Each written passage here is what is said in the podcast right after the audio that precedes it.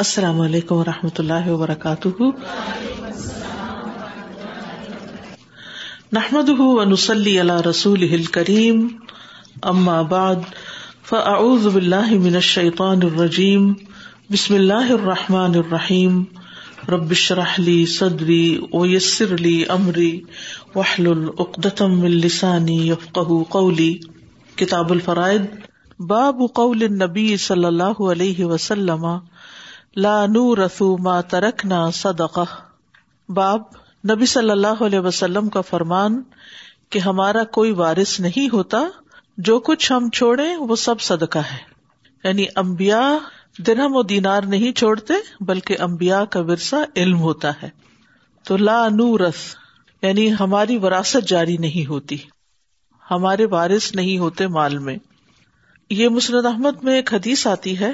جس میں نبی صلی اللہ علیہ وسلم نے فرمایا انا ما شرل امبیا الا نورس بے شک ہم امبیا کی جماعت ہے ہمارے مال میں وراثت جاری نہیں ہوتی اور ماں ترک نہ صدقہ جو ہم چھوڑتے ہیں وہ صدقہ شمار ہوتا ہے یعنی وہ فی سبھی اللہ دے دیا جاتا ہے وہ وراثت کی بجائے دوسرے لوگوں کی طرف چلی جاتی ہے لیکن امبیا کے علاوہ چاہے کوئی نیک آدمی چاہے کوئی برا آدمی چاہے کوئی بڑا یا چھوٹا جو بھی کچھ چھوڑ کے جاتا ہے وہ وراثت میں تقسیم ہوتا ہے امبیا نہ کسی کے وارث ہوتے ہیں اور نہ ہی ان کا کوئی وارث ہوتا ہے ان کی وراثت کیا ہے اللہ کا دین ہے اور وہ وراثت ساری امت کی ہوتی یعنی ساری امت اس دین کو ان سے لیتی ہے اور یہ صرف امبیا علیہ السلام ہی کے لیے خاص ہے باقی کوئی اس میں ان کا شریک نہیں ہے ٹھیک ہے تو اللہ سبحان تعالیٰ نے امبیا علیہ السلام کے گھر والوں پر وراثت کو حرام کرار دیا ہے تاکہ انہیں یہ گمان نہ ہو کہ جمع شدہ سرمایہ جو ہے وہ ان کی میراث ہے اور وہ ان کی موت کی تمنا کرے کیونکہ جس شخص کے پاس مال ہوتا ہے تو وارث عموماً کیا چاہتے ہیں کہ جلد رخصت ہو تو ہم اس کا مال لے لیں اور اسی طرح یہ ہے کہ اگر امبیا کی وراثت تقسیم کی جائے تو لوگ سمجھیں گے کہ انہوں نے نبوت کا دعوی اس لیے کیا تھا کہ مال جمع کرے اور پھر جمع کر کے کچھ خود استعمال کریں اور کچھ اپنے وارثوں کے لیے چھوڑ جائیں تو یاد رکھیے امبیا کی وراثت علم ہوتا ہے اسے بھی پتہ چلتا ہے کہ علم جو ہے وہ مال سے بہتر ہے رسول اللہ صلی اللہ علیہ وسلم نے فرمایا یقیناً علماء امبیا کے وارث ہیں اور بے شک امبیا کی وراثت درہم و دینار نہیں ہوتے بلکہ ان کی میراث علم ہوتی ہے یہ سنن ترمزی کی روایت ہے بس جس نے اسے حاصل کیا اس نے امبیا کی وراثت سے بہت سا حصہ حاصل کر لیا یعنی جو شخص علم حاصل کرتا ہے وہ کیا بن جاتا ہے امبیا کا وارث بن جاتا ہے تو اس لیے اگر کسی کو نبی صلی اللہ علیہ وسلم سے محبت ہو تو پھر کیا کرنا چاہیے زیادہ سے زیادہ علم حاصل کرنا چاہیے وہ علم جو آپ نے چھوڑا ہے اپنی امت کے لیے اور اس میں ابو حرارا رضی اللہ عنہ کی وہ حدیث بھی آپ کے سامنے ہوگی کہ جس میں ابو حرارا رضی اللہ عنہ نے صحابہ سے کہا تھا کہ اے بازار والو تمہیں کس چیز نے آجز کر دیا ہے تو انہوں نے کہا ابو حرارا کیا بات ہے تو انہوں نے کہا کہ وہاں رسول اللہ صلی اللہ علیہ وسلم کی میراث تقسیم ہو رہی ہے اور تم یہاں بیٹھے ہو وہاں جا کر اپنا حصہ لو تو وہ لوگ مسجد کی طرف دوڑتے ہوئے گئے اور ابو ریرا وہیں کھڑے رہے اور ان کے واپس آنے کا انتظار کرتے رہے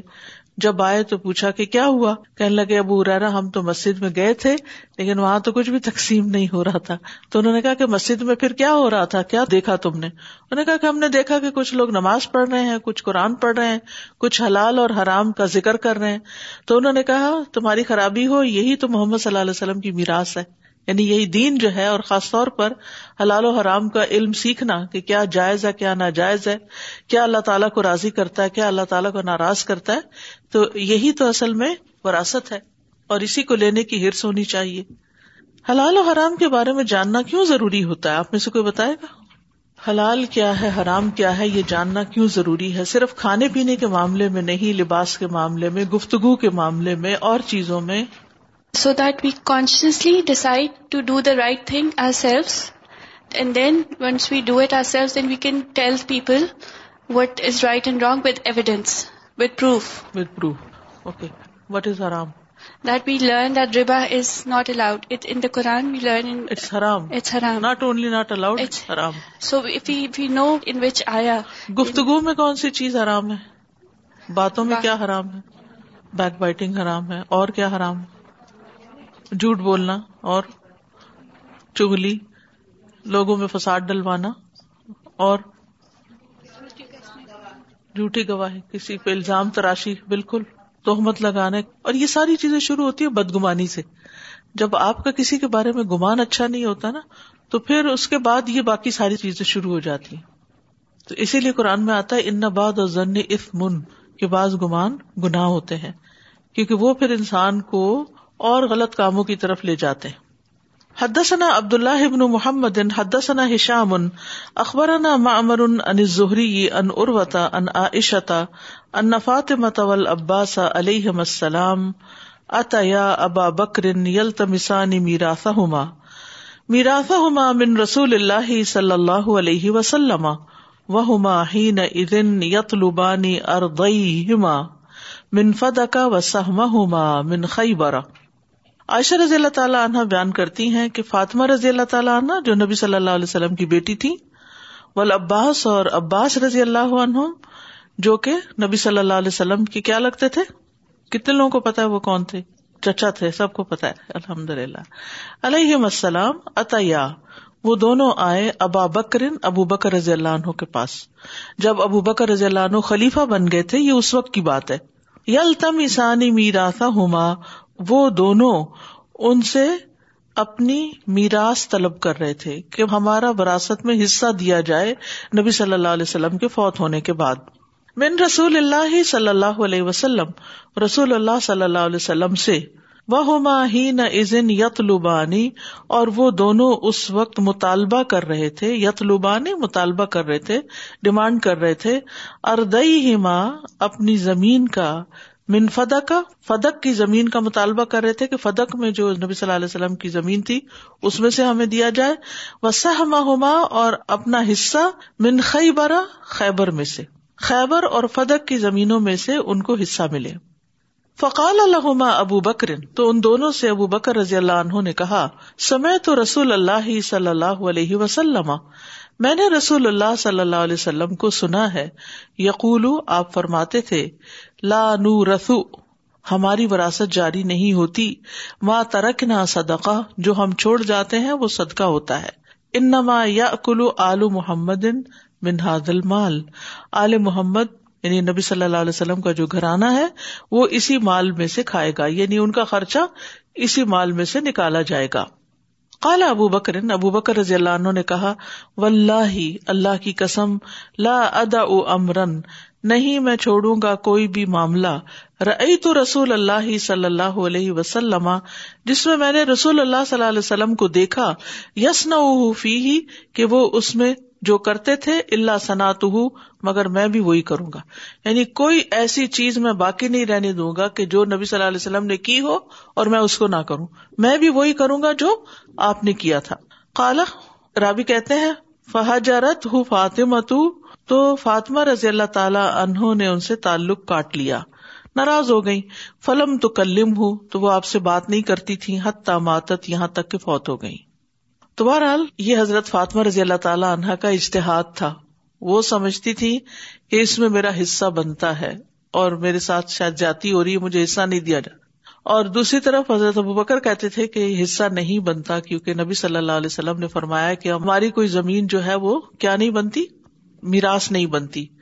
بس خرچہ اس میں سے لے سکتے ہیں لیکن وہ پراپرٹی نام نہیں لگ سکتی کسی کے بھی تو پھر ان کی آگے اولادوں کو بھی نہیں جا سکتی تو اس بات پر ناراضگی ہو گئی اب یہ جو اشتہاد ہوتا ہے نا یعنی کہ دو لوگ اپنے آپ کو بالکل حق پر سمجھے اور اپنے طور پر وہ کسی نتیجے پہ پہنچے تو اگر وہ اشتہاد درست ہو ان کی رائے درست ہو تو دو اجر ملتے ہیں کسی چیز کے بارے میں کوئی رائے قائم کرنے کے اور اگر اشتہاد غلط ہو تو پھر کیا ہوتا ہے ایک اجر ملتا ہے ٹھیک ہے تو اس سے یہ بھی پتا چلتا ہے کہ بعض اوقات دو انتہائی نیک مخلص پائس لوگوں کے اندر بھی آپس میں غلط فہمیاں ہو سکتی ہیں اور اس معاملے میں انہوں نے بس خاموشی اختیار کر لی اور ناراضگی کا اظہار سب سے پہلے خاموشی کی شکل میں ہوتا ہے اگر کوئی زبان سے کچھ کہتا نہیں غصہ نہیں کرتا تو پھر اس کے بعد کیا ہوتا ہے چپ ہو جاتا ہے تو یہ چپ بھی جو ہے یہ بہت سی باتوں کے برابر ہوتی ہے خاموشی کی بھی ایک زبان ہوتی ہے تو بہرحال حضرت فاطمہ رضی اللہ تعالیٰ عنہ کو نبی صلی اللہ علیہ وسلم نے جنت کی خوشخبری دی تھی حضرت بکر رضی اللہ تعالیٰ عنہ کو بھی جنت کی خوشخبری دنیا میں ملی تھی وہ اشرم مبشرہ میں سے تو اس لیے صحابہ کے درمیان جہاں کہیں بھی آپ پڑھیں یا سنیں کہ کوئی اختلاف ہوا یا باہم کوئی ناراضگی ہو گئی یا بول چال بند ہو گئی یا کوئی آپس میں کشمکش ہو گئی تو اس میں ہمیں خاموشی اختیار کرنی چاہیے ہمیں ایک کی طرف ہو کے اور دوسرے کو نوز بلا برا بلا کہیں تو یہ ہماری مجال نہیں وہ ہم سے زیادہ ایمان والے تھے ہم سے زیادہ تقوا والے تھے ہم سے زیادہ دین کی سمجھ رکھنے والے تھے ہم سے زیادہ دین پر عمل کرنے والے تھے لہذا دل کا امتن خلط لہا ماں کا سبت ولا کما کا سب تم ولا تس الون اما کانو یا ملون وہ ایک جماعت تھی جو گزر گئی ان کے لیے وہ ہے جو انہوں نے کیا اور تمہارے لیے وہ جو تم کرو اور تم سے نہیں پوچھا جائے گا ان کے امال کے بارے میں جو وہ کرتے رہے وہ تم سے سوال نہیں کیا جائے گا تو اس لیے بہت ضروری ہے کہ انسان ایسے معاملات میں خاموشی اختیار کرے لیکن رائے کون سی اختیار کرے وہی جو رسول اللہ صلی اللہ علیہ وسلم نے ہمیں حکم دیا ہے کیونکہ آپ صلی اللہ علیہ وسلم نے واضح طور پر فرمایا تھا کہ میرے بعد میری میراث جو ہے وہ جاری نہیں ہوگی اور آل محمد اس میں سے بس اپنی ضروریات پوری کرتی رہے گی تو اس لیے ابو بکر رضی اللہ عنہ جو تھے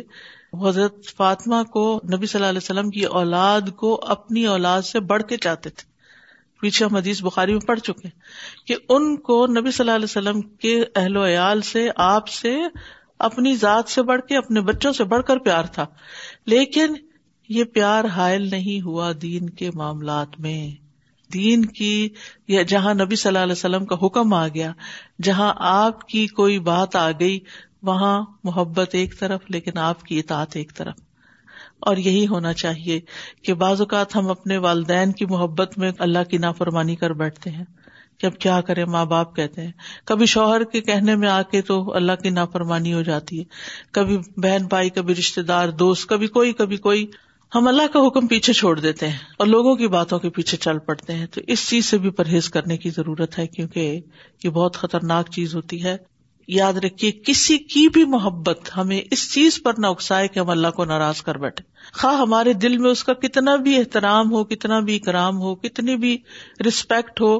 وہ اپنی جگہ ہے اور وہ رہنی چاہیے کیونکہ ہم انسان ہیں غلطی سے کوئی بھی پاک نہیں ہم معصوم نہیں ہے ہم میں سے ہر ایک سے غلطی ہوگی بڑے سے بڑے اسکالر سے غلطی ہو سکتی لیکن اس کا یہ مطلب نہیں کہ ایک شخص جس کی بہت سی باتیں ٹھیک ہے اگر اس سے کوئی ایک بات بات ایسی ہو گئی ہے لا علمی میں انسان ہونے کے ناطے تو ہم کہیں جی اس کا سب کچھ ریجیکٹ کر کے رکھ دو جیسے کہ بازوقت اس طرح کی زیادتیاں لوگ کرتے ہیں لوگوں کے بارے میں فتوی جاری کر دیتے ہیں یہ گمراہ ہیں یہ کافر ہیں یہ فلاں ہیں انہوں نے یہ فلاں بات ایسے کہہ دی ہے حالانکہ وہ امت میں پہلے سے اختلاف چلا آ رہا ہوتا ہے اور اشتہادی معاملات میں اختلاف ہمیشہ سے رہا ہے تو اس لیے انسان کو کبھی بھی اللہ اور اس کے رسول سے آگے کسی چیز کو نہیں رکھنا چاہیے کسی کی بھی محبت کو نہ اپنے نفس کی خواہش کو نہ اپنی عقل کو نہ اپنی رائے کو اور نہ ہی کسی اور عزیز پیارے کی کسی بات کو بلکہ کیا کرنا چاہیے جو حکم ملا ہے سر تسلیم خام استاذہ میں نے ریسنٹلی سنا تھا کہ محمد صلی اللہ علیہ وسلم نے کبھی زکات نہیں دی تو کیا اس سے بھی کوئی کنیکشن ہے کہ ان کے پاس مال جو تھا وہ وہ بس اس لیے کہتے ہیں کہ آپ کے پاس مال جمع نہیں ہوتا تھا زکات ہوتی ہے اس مال پر جو ایک سال تک آپ کے پاس جمع رہے یہ کتنی خوبصورت آپ ہاں جی تو ان کے پاس جمع نہیں ہوتا تھا جو آتا تھا اب آپ صرف اس سے اندازہ لگائے حجت الوداع کے موقع پر آپ نے کتنی قربانیاں کی تھی سو اونٹ تو سو اونٹ کی کوئی پرائز ہوگی نا اس کا مطلب ہے کہ آپ کے پاس ٹرن اوور تو بہت ہوتا تھا اب بڑی بڑی اماؤنٹ آتے میرا نہیں خیال ہم میں سے کسی کے پاس سو اونٹ ہو یا سو اونٹ برابر کوئی ملکیت ہو ہماری اور اگر ہو جائے ہمیں مل جائے تو ہم کیا کریں ہم جمع کریں اور پھر زکات دیں اچھی بات ہے انسان کی ضروریات ہے اور زکات بھی اللہ کے چہرے کی خاطر دیں تو اس پر بھی بڑا بڑا آجر ہے یعنی کہ زکات دینا کو منع ہے یا مال جمع کرنا کو برائی ہے مال جمع کر کے اس کا حق نہ دینا ضرورت مندوں کو بھول جانا وہ گنا ہے ٹھیک ہے just question سازا ji as you mention that peace of man was and suppose to be to her but professor Wasi was that they can have the expense for their یعنی اس پہ کام ہوگا کھیتی باڑی ہوگی فیملی uh, جی، get وہ خمس ہے نا اسٹل گیٹنگ دیٹ پورشن ان کو حضرت فاطمہ رضی اللہ جی جی وہ تو ازواج متحرات کا اخراجات بھی اس سے جاتے تھے اچھا جی ان کو بھی ویسے اخراجات کے طور پہ مل رہا تھا حصہ جی۔ لیکن صرف وہ وراثت ہاں جی یعنی مستقل نام نہیں لگ سکتا تھا لیکن اس کے اندر سے ضرورت کا جا رہا تھا ان کو جزاک اللہ خیر Yes, Ustaza, from this hadith, many things got clear for me. Like uh, I know some people who were reading Quran all their life, and they were applying the rules of Islam in their life too, and they were telling others that, you should follow the rules of Islam. But they made some decision at the end of their lives that were totally against Islam. And I was so confused that the people who are reading Quran, how can they make such a big mistake? And those commandments are written in سورت نسا about inheritance yes so but after this now I can see you know حضرت فاطمہ رضی تعالیٰ عنہ and حضرت ابو بکر if they can you know fight on such thing not actually fight they differ جزاک اللہ خیر لیکن وہ معاملہ ایک الگ ہے یہ جو معاملہ ہے نا ہمارے لیے تو اب رولس کامن پیپل کے لیے طے شدہ ہے اس میں ہم اس کے اگینسٹ نہیں جا سکتے اگر ہم ان کے اگینسٹ گئے تو ہماری پکڑ ہے حدثنا اسماعیل ابن ابانا ابن المبارکی ان ان ان زہری اروتا ان عائشتا ان نبی صلی اللہ علیہ وسلم لا نور ما ترک نہ صدقہ حضرت عائشہ رضی اللہ تعالیٰ عنہ کہتی ہیں کہ نبی صلی اللہ علیہ وسلم نے فرمایا ہماری وراثت نہیں ہوتی جو کچھ ہم چھوڑتے ہیں وہ صدقہ ہے حدثنا یاہی ابن بقیر حدث ان عیعل ان ابن شہابن قال اخبرني مالک ابن اوس ابن الحدسانی وكان محمد ابن جب ابن مطعم ام زکر علی بن حدیث فن تلخت حتہ دخل تو علی فقال انطلقت حتى ادخل على عمر ف حاجبه يرفع فقال هل لك في عثمان وعبد الرحمن والزبير وسعد قال نعم سادن لهم یہاں میں صرف رواں ٹرانسلیشن کروں گی لفظی نہیں کروں گی سمپل سے ورڈز ہیں امام بخاری کہتے ہیں کہ ہم سے یاہیا بن بکیر نے بیان کیا کہا ہم سے لیس بن سعد نے بیان کیا ان سے اقیل نے ان سے ابن شہاب نے ابن شہاب زہری ہیں یہ انہوں نے بیان کیا کہ مجھے مالک بن اوس بن حدسان نے خبر دی کہ محمد بن جبیر بن متعم نے مجھ سے مالک بن اوس کی اس حدیث کا ایک حصہ ذکر کیا تھا پھر میں خود مالک بن اوس کے پاس چلا گیا اور ان سے یہ حدیث پوچھی تو انہوں نے بیان کیا کہ میں عمر رضی اللہ عنہ کی خدمت میں حاضر ہوا پھر ان کے حاجب یرفا نے کہا حاجب کہتے ہیں جو دروازے پہ شخص کڑا ہوتا ہے دربان جیسے اردو میں کہتے ہیں انگریزی میں کیا کہتے ہیں گارڈ کہہ سکتے ہیں گارڈ کڑا تھا دروازے پہ اس کا نام یرفا تھا کیا نام تھا یارفا ادھر ڈفرینٹ نیم ہے تو مالک بنوز جو ہیں وہ ان کے پاس گئے یارفا کے پاس اور ان سے کہا کہ عثمان عبد الرحمان بن زبیر اور سعد آپ کے پاس آنا چاہتے ہیں انہوں نے کہا اچھا آنے دو چنانچہ انہیں اندر جانے کی اجازت دی کون کون تھے عثمان رضی اللہ عنہ عبد الرحمان بن زبیر اور سعد سما کالا کفی علی و عباس کالا نم کالا عباس یا امیر المومنین بینی و بین حاضا کالا انشد کم بلّہ و ازن ہی تقوم و لد حل تالمون ان رسول اللہ صلی اللہ علیہ وسلم کالا لا رسو ما ترک نہ صدق یورید رسول اللہ صلی اللہ علیہ وسلم فقال قد کا پھر کہا کیا آپ علی اور عباس رضی اللہ عنہ ہما کو بھی آنے کی اجازت دیں گے کس نے کہا یارفا نے کہا یس کہا کہ ہاں آنے دو یعنی پہلے ایک گروپ آیا پھر اس کے بعد حضرت علی اور عباس بھی آگے چنانچہ عباس رضی اللہ عنہ نے کہا کہ امیر المومنین میرے اور علی رضی اللہ عنہ کے درمیان فیصلہ کر دیجیے عمر رضی اللہ عنہ نے کہا میں تمہیں اللہ کی قسم دیتا ہوں جس کے حکم سے آسمان و زمین قائم ہے کیا تمہیں معلوم ہے کہ رسول اللہ صلی اللہ علیہ وسلم نے فرمایا تھا کہ ہماری وراثت تقسیم نہیں ہوتی جو کچھ ہم چھوڑے وہ سب اللہ کی راہ میں صدقہ ہے اس سے مراد رسول اللہ صلی اللہ علیہ وسلم کی خود اپنی ہی ذات تھی تو سب حاضرین بولے کہ جی ہاں یعنی اب آپ دیکھیے کہ بڑے بڑے صحابہ آپ کے پاس کٹھے ہیں اور حضرت علی اور حضرت عباس کے درمیان کچھ اختلاف ہے اور وہ پیش کرتے ہیں کیونکہ حضرت عمر اب خلیفہ بن چکے ٹھیک ہے اس لیے ان کے پاس آئے اور ان سے جب انہوں نے کہا کہ ہمارے درمیان فیصلہ کر دیجیے جو ہمارا کانفلکٹ ہے آپس میں اس میں فیصلہ کریں اور وہ کانفلکٹ کیا تھا کہ وہ زمینیں چونکہ سانجھی تھی نا اور وہ حضرت علی کے پاس تھی ان کی مرضی سے ان کے اوپر جو بھی کاشتکاری وغیرہ ہوتی تھی تو حضرت عباس کہتے تھے کہ آدھی آدھی کر دیں جو میرا حصہ وہ مجھے مل جائے تاکہ میں اپنی مرضی کر سکوں یعنی یہ نہیں کہہ رہے تھے کہ ہمیں زمین دے دیں وہی کہتے کہ اس پہ میرا تصرف ہو اور ان کا اپنا تصرف ہو تو اس پر حضرت عمر نے خود کچھ فیصلہ کرنے کی بجائے کیا کہا انہوں نے قسم دے کر کہا کیا تمہیں پتا ہے کہ رسول اللہ صلی اللہ علیہ وسلم نے یہ بات فرمائی تھی کہ ہماری وراثت تقسیم نہیں ہوتی سب صدقہ ہوتا ہے تو سارے حاضرین بولے کہ جی ہاں یعنی سب اس بات کی گواہی دیتے اس سے کیا پتا چلتا ہے کہ یہ حدیث ایسے ہی نہیں ہے یہ حدیث اس طرح بھی روایت ہوئی ہے کہ جس میں اور صحابہ بھی گواہ بنے ہیں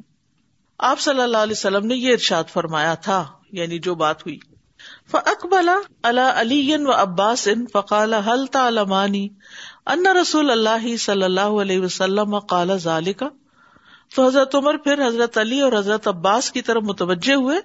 اور فرمایا کہ کیا تم دونوں کو پتا ہے کہ رسول اللہ علیہ وسلم نے ایسا فرمایا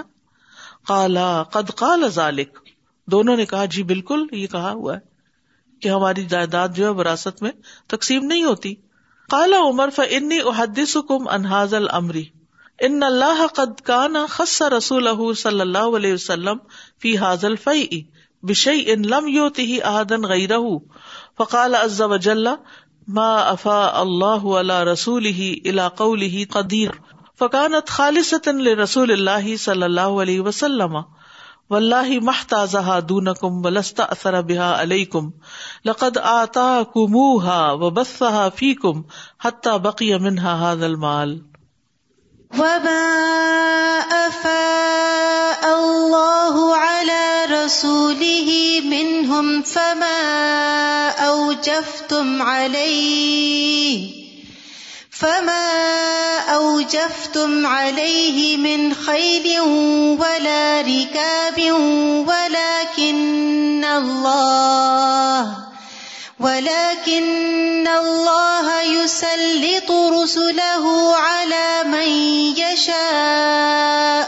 واللہ قدیر تو عمر رضی اللہ عنہ نے فرمایا پھر میں اب آپ لوگوں سے اس معاملے میں گفتگو کروں گا یقیناً اللہ نے اس فے کے معاملے میں فے کا تو ہم معلوم ہے صورت الحشر میں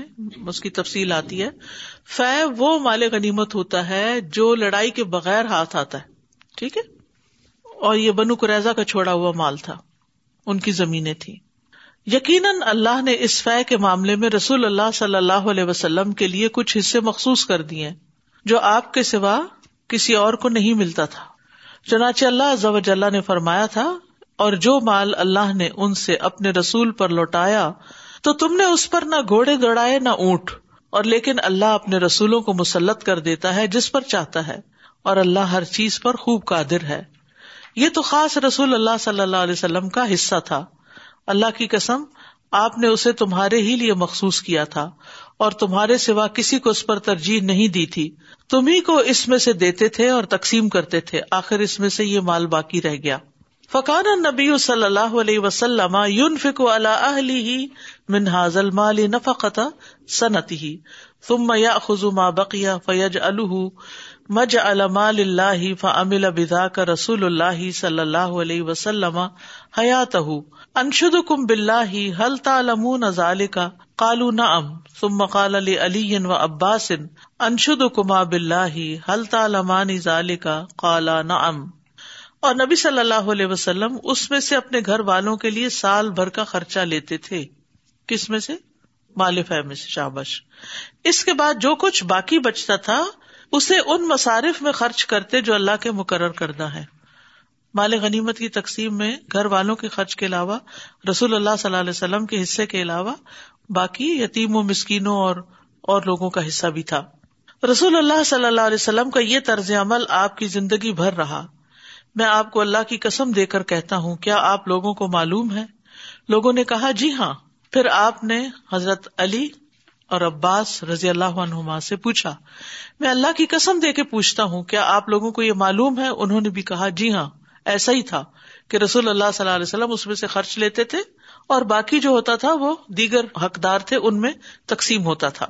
فتوف اللہ نبی صلی اللہ علیہ وسلم فقال ابو انا ولی رسول اللہ صلی اللہ علیہ وسلم فقبضها فعمل بما عمل به رسول اللہ صلی اللہ علیہ وسلم پھر نبی صلی اللہ علیہ وسلم کی وفات ہو گئی اور ابو بکر رضی اللہ عنہ نے کہا کہ اب میں رسول اللہ صلی اللہ علیہ وسلم کا نائب ہوں چنانچہ انہوں نے اس پر قبضہ رکھ کر اس طرح سے عمل کو جاری رکھا جو رسول اللہ صلی اللہ علیہ وسلم کا اس میں تھا ٹھیک ہے یعنی ابو بکر رضی اللہ عنہ نے کیا کیا جیسے آپ صلی اللہ علیہ وسلم کر رہے تھے شابش ثم توف اللہ ابا بکرن پھر اللہ تعالیٰ نے ابو بکر رضی اللہ عنہ کو فوت کر دیا یعنی ان کی خلافت ختم ہو گئی فکل تو میں نے کہا کون ہے یہ عمر رضی اللہ عنہ انا ولی ولی رسول اللہ صلی اللہ علیہ وسلم میں رسول اللہ صلی اللہ علیہ وسلم کے ولی کا ولی ہوں یعنی نائب کا نائب ہوں فقبس تو حاصن عام ما امل رسول اللہ صلی اللہ علیہ وسلم و ابو بکرین ثم جے تمانی و کلیمت کما واحد امر کما جمی اُن جنی نصیب کا من ابن عقی کا و اطانی حاضا یسل نسیبہ امراطی من ابھیا کہتے کہ میں بھی دو سال سے اس پر قابض ہوں یعنی میں بھی خلیفہ ہوں دو سال سے اب اور اس مال میں وہی کرتا ہوں جو رسول اللہ صلی اللہ علیہ وسلم اور ابو بکر رضی اللہ انہوں نے کیا یعنی جو فیصلے ان کے تھے میں بھی انہیں کو فالو کر رہا ہوں پھر آپ دونوں میرے پاس آئے آپ دونوں کی بات ایک ہے اور معاملہ بھی ایک ہی ہے یہ دونوں کون ہیں حضرت علی اور حضرت عباس ٹھیک ہے شابش آپ عباس رضی اللہ عنہ میرے پاس اپنے بتیجے کی میرا اپنا حصہ لینے آئے ہو اور آپ علی رضی اللہ عنہ اپنی بیوی کا حصہ لینے آئے ہو جو ان کے والد کی طرف سے انہیں ملتا فقل انش تما دفاع تو ہا علیہ کما کا فتل تمسانی منی قدا ان غیر کا فول الدنی تقوما ابل ار لا اقدی فی قدا ان غیر ذالک حتہ تقو مَ سا فن اجس تما فد فا الفی کما ہا میں کہتا ہوں یعنی حضرت عمر کہتے ہیں کہ اگر آپ دونوں چاہتے ہیں یعنی علی اور عباس رضی اللہ عنہما تو میں اسے آپ کو دے سکتا ہوں یعنی آپ کے مطالبے پہ آپ کو دے دوں گا لیکن آپ لوگ اس کے سوا کوئی اور فیصلہ چاہتے ہیں تو اس ذات کی قسم جس کے حکم سے آسمان و زمین قائم ہے میں اس مال میں اس کے سوا اور کوئی فیصلہ نہیں کر سکتا یہاں تک کہ قیامت قائم ہو جائے اگر آپ اس کے مطابق عمل نہیں کر سکتے تو وہ جائیداد مجھے واپس کر دیجیے میں اس کا بھی بندوبست کروں گا یعنی جائیداد اس وقت کن کے پاس تھی حضرت علی کے پاس تھی اور وہ اس کا بندوبست کرتے تھے حضرت عباس کو اس پر اعتراض تھا تو کہنے لگے کہ میرے ان کے بیچ میں جھگڑا ہو جاتا ہے تو بہتر ہے آپ ہمیں بانٹ دیں تو انہوں نے کہا کہ یہ نہیں ہو سکتا تو حضرت علی اور حضرت عباس کا جو جھگڑا تھا وہ جب حضرت عمر کے پاس آیا تو انہوں نے کہا کہ اگر تم پھر اس طرح ہی کرو گے تو میں یہ واپس بھی لے سکتا ہوں یہ بھی انہوں نے کہا تھا اصل بات یہ ہے کہ حضرت عباس چونکہ اپنی مرضی سے تصرف کرنا چاہتے تھے تو حضرت عمر نے اس سے منع کر دیا تھا کیونکہ وہ یہ سوچ رہے تھے کہ اگر میں آج ایک اسٹیپ آگے جاؤں اور ان کو بانٹ دوں اس طرح تو پھر کل کیا ہوگا لوگ سمجھیں گے کہ یہ نہیں کی پراپرٹی ہے اور پھر ان کی اولاد اس پہ قابض ہو جائے گی تو صدقے کی یہ زمینیں جو تھی حضرت علی کے پاس تھی انہوں نے حضرت عباس کو ان سے منع کر دیا اور پھر یہ زمینیں حضرت حسن کے ہاتھ آئیں پھر حضرت حسین کے پھر علی بن حسین کے پھر حسن بن حسن پھر زید بن حسن کے ہاتھ میں آئی اور یہ رسول اللہ صلی اللہ علیہ وسلم کا صدقہ تھا پھر کہتے ہیں کہ اس کے بعد عبد اللہ بن حسن کے ہاتھ میں اور یہاں تک کہ بنو عباس جو تھے وہ خلیفہ بن گئے حکمران بن گئے تو انہوں نے پھر ان کو اپنے قبضے میں لے لیا تھا یعنی گورنمنٹ کی کسٹڈی میں چلی گئی تھی کچھ سال پہلے جب میں پی ایچ ڈی کر رہی تھی تو اس وقت میں مکہ میں تھی اپنی پڑھائی وغیرہ کے سلسلے میں کچھ ریسرچ کرنے کے لیے گئی تھی تو میری ملاقات یونیورسٹی میں ایک بچی سے ہوئی بعد میں کافی دوست بن گئی جو وہیں کی لوکل تھی وہ بھی سید تو کہہ رہی تھی کہ حرم کے آس پاس اب بھی وہ ایسی زمینیں ہیں کہ ہمیں جس میں سے سالانہ یعنی آمدنی آتی ہے وہ اوقاف ہیں یعنی صدیوں سے یہ ایک کے بعد ایک جنریشن کو اس کا حصہ ملتا ہے اللہ عالم انتظام گورنمنٹ کا ہوتا ہے کوئی وراثت نہیں ہوگی نہیں باقی سب سادات کی ہوگی لیکن نبی صلی اللہ علیہ وسلم کے پاس جو تھا اس میں سے ان کی اولاد اور ان کی اولاد اولاد کو نہیں ملے گا یعنی ایز اے پراپرٹی نہیں جی، صرف یہ خاص انہی کے لیے حکم ہے اچھا۔ باقی سب کے لیے نہیں ہاں جی، یہ انہی کی اسپیشلٹی یعنی تقریباً دو صدیوں تک نبی صلی اللہ علیہ وسلم کی وفات کے دو سو سال تک ایسا ہوتا رہا کہ اس میں سے حاجت مندوں کو بھی ملتا تھا اور اہل بیت کو بھی ملتا تھا پھر اس کے بعد یہ معاملات تبدیل ہو گئے تھے